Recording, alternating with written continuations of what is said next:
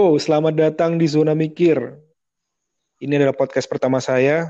Jadi ya kebetulan saya mengundang teman saya di sini dengan tema anak kuliahan buka barbershop. Guys. Saya punya kenalan nih. Teman saya uh, masih kuliahan tapi udah bisa buka barbershop sendiri. Jadi langsung saja kita sambut Nasrul Azhar. Assalamualaikum Rul. Waalaikumsalam. Gimana kabar Rul? Hey. Ani duluan nih, gimana kabarnya? Alhamdulillah, baik-baik. Ente gimana ente? Alhamdulillah, baik ya. gimana Jadi kesibukan? gini, ya, Kesibukan gimana di sana?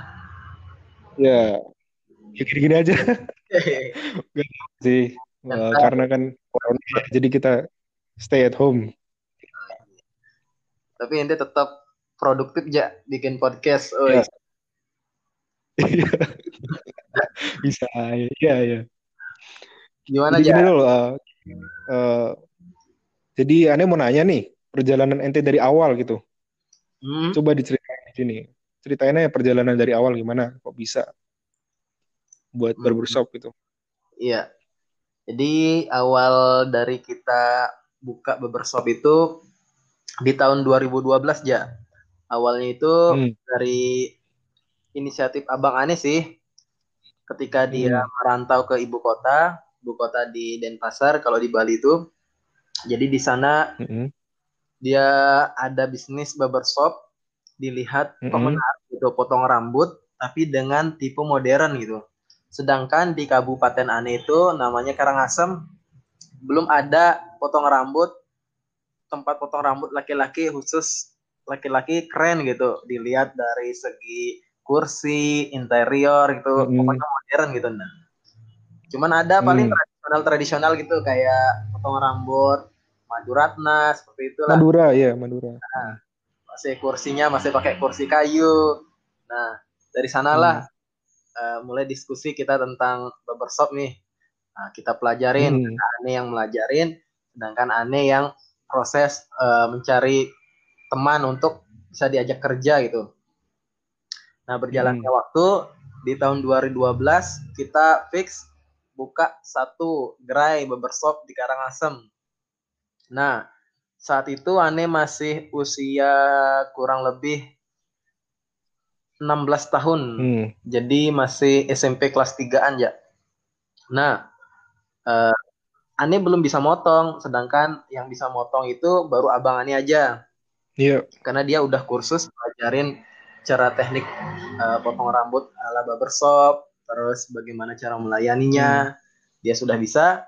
Baru Ane sambil jalan, sambil pelajarin, sambil bantu-bantu bersih-bersih itu di gerai barbershop. Nah, karena Ane masih di usia 16 tahun itu masih SMP kelas Hmm. 3, Ane harus pinter-pinter atur waktu. Bagaimana caranya biar tetap bisa ke toko gitu. Hmm. Jadi masih Iya. sekolah itu eh, jam berangkat jam 7, Hmm. pulang jam setengah dua. Kita harus manfaatin dari setengah dua itu sampai jam kita kan tutup toko barbershopnya sekitar jam 9 malam. Hmm. Jadi Ane itu dapat ke toko paling nggak jam setengah tiga atau jam 3 baru ke toko. Nah, Ane gunain tuh yang Iya. satu jam itu untuk makan, sholat, dan tidur. Sebagainya lah gitu. Nah, seiring waktu terus berjalan, berjalan, berjalan. Akhirnya kurang lebih sekitar tiga bulan, 4 bulan, Ane mulai bisa motong. Nah, dari bisa motong. Iya. Awalnya satu tahun pertama dari... Hah? Hmm. Jadi Motong diajarin kakak. e- ente itu kursus Nah, apa gimana? Diajarin nah kakak ya sambil motong berarti ya? sambil belajar di sana Hmm. Oh iya. potong rambut, cara Lanjut berbicara Rul. melayanin konsumen, terus cara kita bagaimana untuk merekrut teman lagi supaya berkembang gitu. Hmm, hmm. Kebetulan satu tahun pertama itu dari 2000 2012 sampai 2013 Hmm. eh, kita masih mengedukasi masyarakat. Pelanggan itu belum tahu bahwa barbershop itu tempat potong rambut eh, yang harganya cukup bersahabat Iya. Tapi kualitas mewah gitu. Awal-awal karena di Kabupaten Aneh, nah, awal-awal mm -hmm. tahun pertama itu masih agak sepi lah bisa dibilang. Karena mereka itu Awal belum. berpersepsi mereka masyarakat itu bahwa mahal nih gitu ya. Iya. Iya. Ah. Mahal ya karena dari tempatnya yang mewah apa yang bagus nah, lah ya kualitas tempatnya. Awal-awal Hmm. Terus akhirnya alhamdulillah berjalan waktu mulailah perkenalan dari mulut yeah, ke iya, iya. mulut. Terus kita belajar ngiklanin di Facebook gitu. Mulai mulai mulai berkembang akhirnya di tahun 2014 hmm. dua tahun pertama itu kita membludak. Hmm. Sampai kita aneh ini kalau sekolah pulang sekolah nggak pernah tidur siang jadinya awal-awalnya itu rajin iya biasanya dapat aja dari jam setengah dua sampai jam tiga itu dapat tidur oh, iya. istirahat hmm. setelahnya itu baru kerja terus seperti itu karena udah mulai hmm. membludak apalagi hmm. di hari-hari raya gitu waduh nggak dapat istirahat ya yang lain yeah. enak-enak istirahat gitu sama keluarga kalau dua hari sebelum lebaran atau dua hari di sini kan karena hmm. mayoritas agama Hindu galungan orang-orang itu potong rambut banyak sekali sekalian gitu Nah, yeah. dari sanalah berawal kita mulai mm -hmm. uh, apa ya usahanya itu kelihatan ini ke depannya itu prospeknya seperti ini gitu.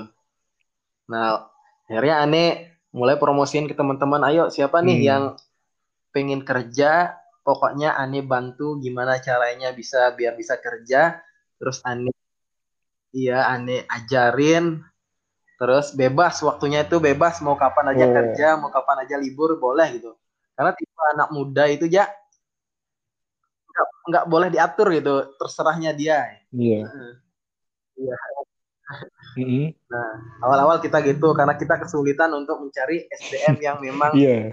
bisa diajak untuk bekerja karena di awal-awal tahun itu 2013 ke 2014 itu barbershop itu ya kayak yeah. pekerjaan yang masih disepelekan lah di mata masyarakat ya entah itu ya yeah. entah itu kalau di salon-salon kan karena banyak kan nih yeah, betul betul karena banci mungkin, mungkin nanti jadinya gitu seperti itu Iya.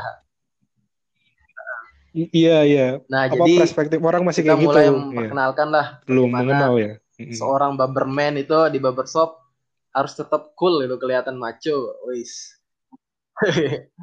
Makanya aneh sama abang aneh ini tetap pakai kemeja. Yeah. ala laki-laki banget lah. Ala ala cool gitu. Kemeja.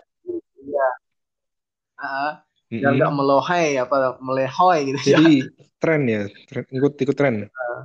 Nah terus dari itulah kita merekrut aneh masuk sekolah SMA yeah. merekrut teman-teman aneh yang yang kira-kira dia membutuhkan biaya untuk melanjutkan sekolah tapi pingin biaya hmm. sendiri. Nah orang-orang seperti itulah aneh rekrut itu.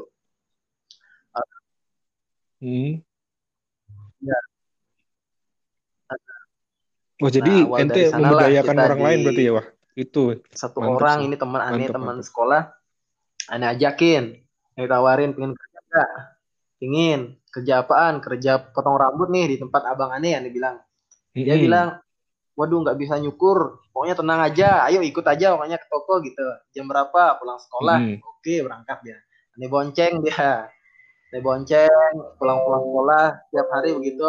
Baru aneh-aneh suruh. Pertama kan yeah. kita perkenalan. Kayak bersih-bersih nyapu-nyapu.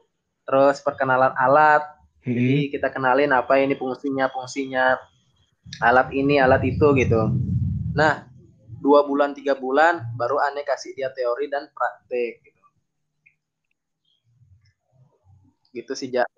selanjutnya praktik mungkin aneh lebih yeah. Iya. uh, motongnya dia itu aneh kasih orang-orang yang memang kira-kira baik lah gitu nggak nggak nggak terlalu mementingkan potongan rambut seperti mungkin anak-anak kasih untuk hmm. dipraktekin gitu Nah dari sana teman-teman Ani itu mulai bisa yeah. motong karena motong-motong anak gitu.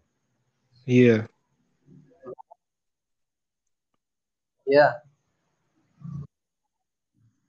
Jadi, Rul, uh, mau nanya Rul. Uh, jadi berawal dari kakak kan itu Eh, berarti own, sebenarnya owner Ane, bagus barbershop itu. awalnya berarti kakak ente Iya. gitu Kalau ownernya ini kan karena kita ada sekarang ada empat cabang. iya. Mm-mm. Nah, nah, Ane kebetulan dari 8 Oh, tahun merintis cabang, dari iya. tahun 2012 sampai 2020 Ane eh, ikut menjadi investor gitu untuk beberapa cabang. Nah, baru setelah Ane investor, investasi Mm-mm. yang kiranya sudah bisa menghasilkan sedikit profit lah gitu, baru Ane berani meninggalkan usaha untuk melanjutkan kuliah gitu. Jadi makanya Ane itu tamat Heeh, Mm-mm. tamat SMA belum belum langsung kuliah, jadi masih ngurusin tinggal usaha satu tahunnya itu. Gitu.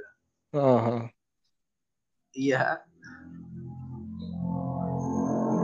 Kalau ini gimana aja? tahun full oke Iya. Kalau ini gimana? Tamat SMA langsung kuliah atau lu ente merantau cari dulu gitu? Ane Eh, ya Ane nunggu dulu sih tapi langsung swasta kan masuknya Iya. terus ente kan udah apa merantau nih terus jadi mahasiswa. Nah terus eh, ente untuk apa ya tetap melakukan itu kan juga termasuk hobi bukan itu? Eh, awalnya sih termasuk Ane itu suatu hal yang ente malu bukan? Ja. ketika memotong Serius, rambut orang gitu. Karena kenapa aja? Awal-awal kan apa ya? Itu yang Ane bilang Iya. tadi persepsi masyarakat itu bahwa potong rambut kenapa pokoknya ke depannya itu jadi orang banci gitu. Iya. Karena makanya Ane kalau sekolah itu suka sembunyi gitu kalau ada yang mau potong. iya Ane iya kenal iya, nih. bener bener Kadang Ane itu nggak mau motong, kasih abang gitu kasih. Iya biar nggak ketahuan ntar di sekolah. Uh dia bisa motong. Ntar malu gitu apalagi di SMP sama SMA kan kita masih gabung Iya. nih Ikhwan Ahwat. Kayak kayak sekolah umum kita gitu ah. malu lah kita diketahuin bisa potong Hmm. rambut gitu. Iya. Ntar betul teman betul. bilang weh ntar cukur ya pulang sekolah gitu. Oh malu ya. Makanya anu ya awal-awal malu. Tapi karena memang oh dulu malu ya? bisa dibilang mau masuk SMA Ane lihat Hmm. kondisi ekonomi keluarga, terus memang ada rasa ingin mandiri untuk sendiri itu biaya hidup, Iya. biaya pendidikan ke depan itu pengen mandiri. Nah, dari situlah Ane mulai Iya. menghilangkan, memberanikan diri untuk eh, tetap jadi barberman potong rambut sampai sekarang gitu. Hmm. Iya Iya, kalau sekarang kalau ente Bogor, sekarang kan itu ya kalau pas di Bogor dari rumah ke rumah gitu ya juga Roy kemarin satu tahun di Sentul kita masih belum bisa memanage waktu dan baik ya aneh dari rumah ke rumah gitu masih panggilan Mm-mm. nggak berani untuk menyewa tempat gitu Iya.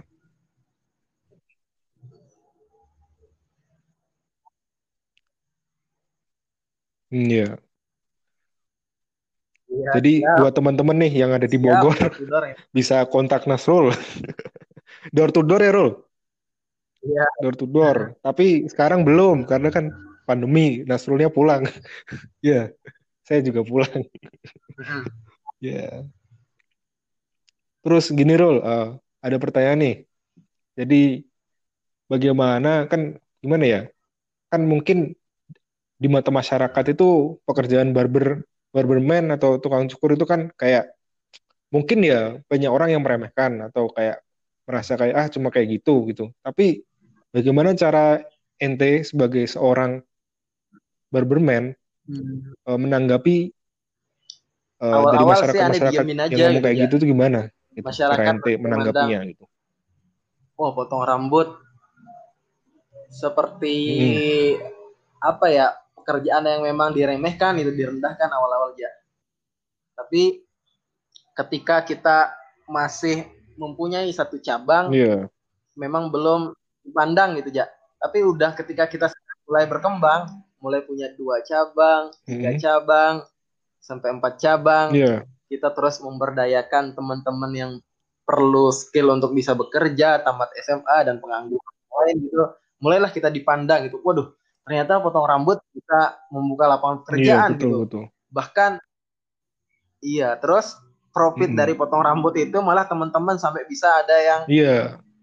mandiri lah, bisa uh, dari hasil kerja itu bisa beli motor, ada yang sampai beli mobil, oh. hmm. ada yang biaya sendiri untuk pernikahan gitu. Oh iya. Alhamdulillah. Iya. Karena apa ya, Rul? Iya.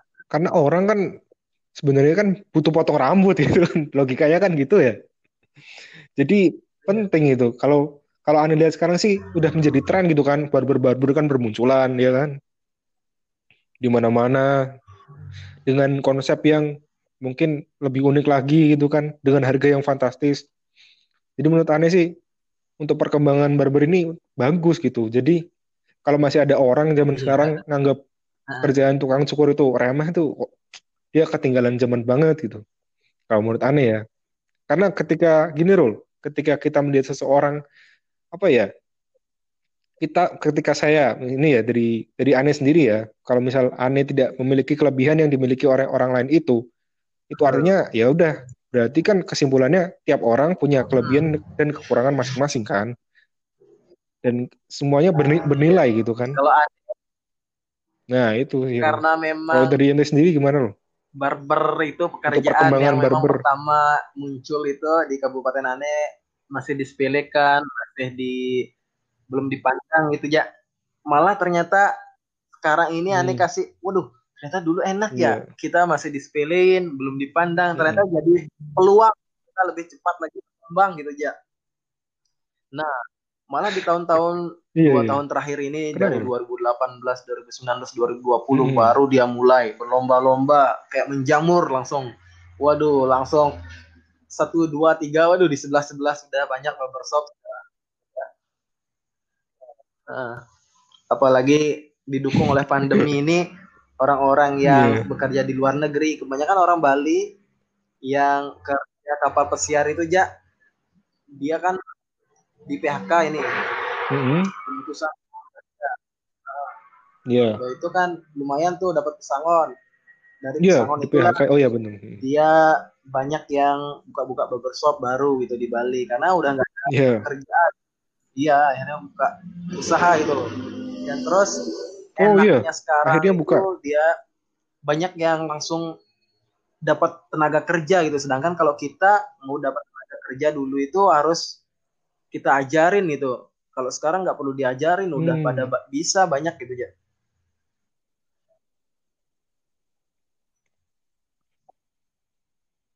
hmm. jadi ternyata di balik sebuah krisis iya ada, ada apa ya ada sesuatu orang -orang yang, yang ternyata positif ya Rul ya? Waduh kalau aneh mah. Mm -mm. Kalau ente sendiri gimana Rul? Apa cara ente hmm, ya, ente bertahan di pandemi ini gimana? kan kemarin kan orang-orang nggak boleh keluar gitu. Kalau sekarang gimana? Uh, yang tadi aneh bilang orang-orang udah mulai buka usaha sendiri, apalagi mm -hmm. udah menjamur, kita omset betul-betul menurun dari shop. Nah, terus didukung lagi dengan tulang punggung mm -hmm. di Bali itu pariwisata sektornya. Jadi pariwisata sudah lumpuh, perputaran ekonomi itu sangat lambat. Mm -hmm. Malah bisa dibilang lesu banget gitu. Nggak yeah. ada transaksi transaksi kecil gitu ya. Mm -hmm. Lesu ya. Ya, tapi masih bersyukur lah. Yeah. Yang penting masih bisa hidup gitu ya. Iya. Iya, alhamdulillah ya Rul ya. Siap. Jadi ini hmm. terakhiran Rul, terakhir nih, terakhir, terakhir nih. Mau nanya nih Rul, apa pesan ente untuk anak-anak muda yang masih kuliah mungkin atau masih SMA atau masih ya masih pelajar gitu? Pesan ente untuk mereka biar mereka itu uh, tidak malu untuk memulai usaha atau apalah untuk mulai berdiri sendiri gitu dengan passion atau dengan skill yang dia punya gitu. Yang apa yang masih ingin anda sampaikan gitu? Anak SMA, SMP, bahkan mahasiswa kita harus betul-betul mempersiapkan diri untuk Mm. terjun ke dunia lapangan gitu. Sangat beda kita sebagai orang pelajar dengan pekerja. Kita ini sebagai mahasiswa lagi. Kalau Hmm. Ani pribadi kerja sambil kuliah itu kehidupannya Iya. beda banget gitu ja. Kita kalau kuliah, iya kita kuliah aja kalau masuk ke kampus Beda ya, duduk beda di ya. tempat asli gitu, tinggal nulis, tinggal diskusi, gampang banget kayak nggak ada kehidupan yang nyata Mhm. gitu. Sedangkan kalau kita real nih, kalau kita kerja, potong rambut di luar, kita ketemu orang-orang Iya. berkarakter, entah itu berkarakter preman, bagaimana cara menanggapi, ya. Terus kita ketemu sama ibu-ibu, minta ampun Iya. cerewetnya gitu. Mm-mm. Karena dia anaknya untuk potong rambut gitu. Sedangkan hal-hal yang seperti Iya. itu tidak kita temui gitu di kampus atau di sekolah. Mm. Nah, makanya aneh pesanannya ke teman-teman mahasiswa dan Hmm. pelajar untuk lebih mulai gitu belajar. Kita belajar entah itu belajar berdagang, belajar bertemu dengan orang banyak, belajar bertransaksi, negosiasi gitu. Soalnya di Iya. dunia luar itu banyak tipu orang gitu. Aneh aja bersyukur eh, bisa potong rambut dari SMP sampai kuliah sekarang ini banyak bertemu Mm-mm. orang dari tipe-tipe berbagai tipe lah gitu. Nah terus aneh yang aneh suka itu orang-orang itu karakter dan cara berpikirnya. Ada yang intelektual, ada yang visioner itu ke depan. Jadi ada dampak Iya. positifnya juga ke kita. Nah, untuk itu teman-teman yang masih mahasiswa dan pelajar segeralah kita mulai gitu. Apalagi sekarang masih pandemi, kita eksekusi aja apa yang kita lihat peluang kita masuk gitu ikut gabung. Walaupun kita belum dapat profit, kita Betul. ambil gini aja. Iya, memulai. Iya, mulai aja dulu gitu. Jadi memulai dulu ya Rul ya. Ambil. Pokoknya mulai aja gitu ya. Rul. Iya. Mulai ya. Prosesnya gitu jalani aja. ya gitu kan. Diam-diam nulis buku gitu tiba-tiba ini Hmm. tiba-tiba Aduh, enggak lah, enggak. Tidak, tidak, tidak. Saya masih belajar dari ente. gitu. Saya juga belajar dari teman saya ini. Jadi, jadi gitu ya teman-teman. Jadi dari Babang Nasrul ini kita bisa belajar banyak hal gitu. Bahwa dia memulai usaha ini dari usia Iya. yang belia gitu. Jadi apa dia dari kerja dulu ya Rul ya bareng kakak ya Rul ya. Nah, dari bareng kakak terus dia mulai belajar belajar akhirnya dia bisa sampai punya usaha sendiri dan bisa ngajak teman-temannya buat apa biar bisa berdiri sendiri juga Iya. gitu. Oke, makasih banyak Rul atas waktunya. malam-malam kan kita Mohon maaf bila saya ganggu santai gitu. Sangat Iya. hmm, ya Yuk, diskusi santuy ini kan. Ini- sebagai penutup Oh, makasih banyak Rul. Waalaikumsalam. Oke. Terima kasih.